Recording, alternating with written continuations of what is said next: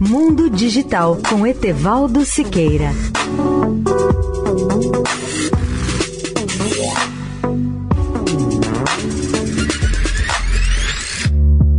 Olá, ouvintes da Eldorado. As redes sociais começam a enfrentar sucessivos processos por supostos efeitos negativos que possam causar sobre o comportamento infantil.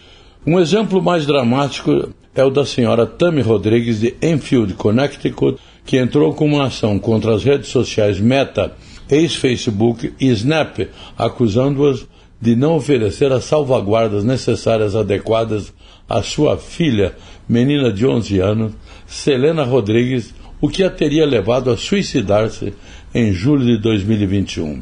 O processo de homicídio culposo, movido por essa mãe americana, foi aberto na semana passada no Tribunal da Califórnia, divisão de São Francisco.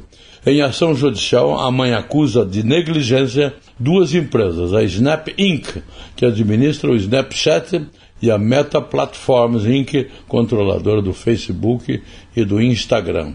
No processo, a mãe responsabiliza as duas empresas de terem levado sua filha Selena Rodrigues ao suicídio diante da negligência e das características excessivamente perigosas de seus produtos, bem como das falhas de seu projeto, disse o grupo de advocacia SMVLC em comunicado.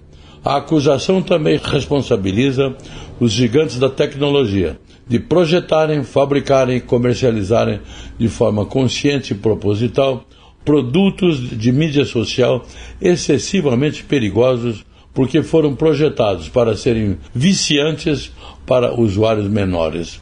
Leia o artigo sobre o tema no portal mundodigital.net.br. Etevaldo Siqueira, especial para a Rádio Eldorado. Mundo Digital com Etevaldo Siqueira.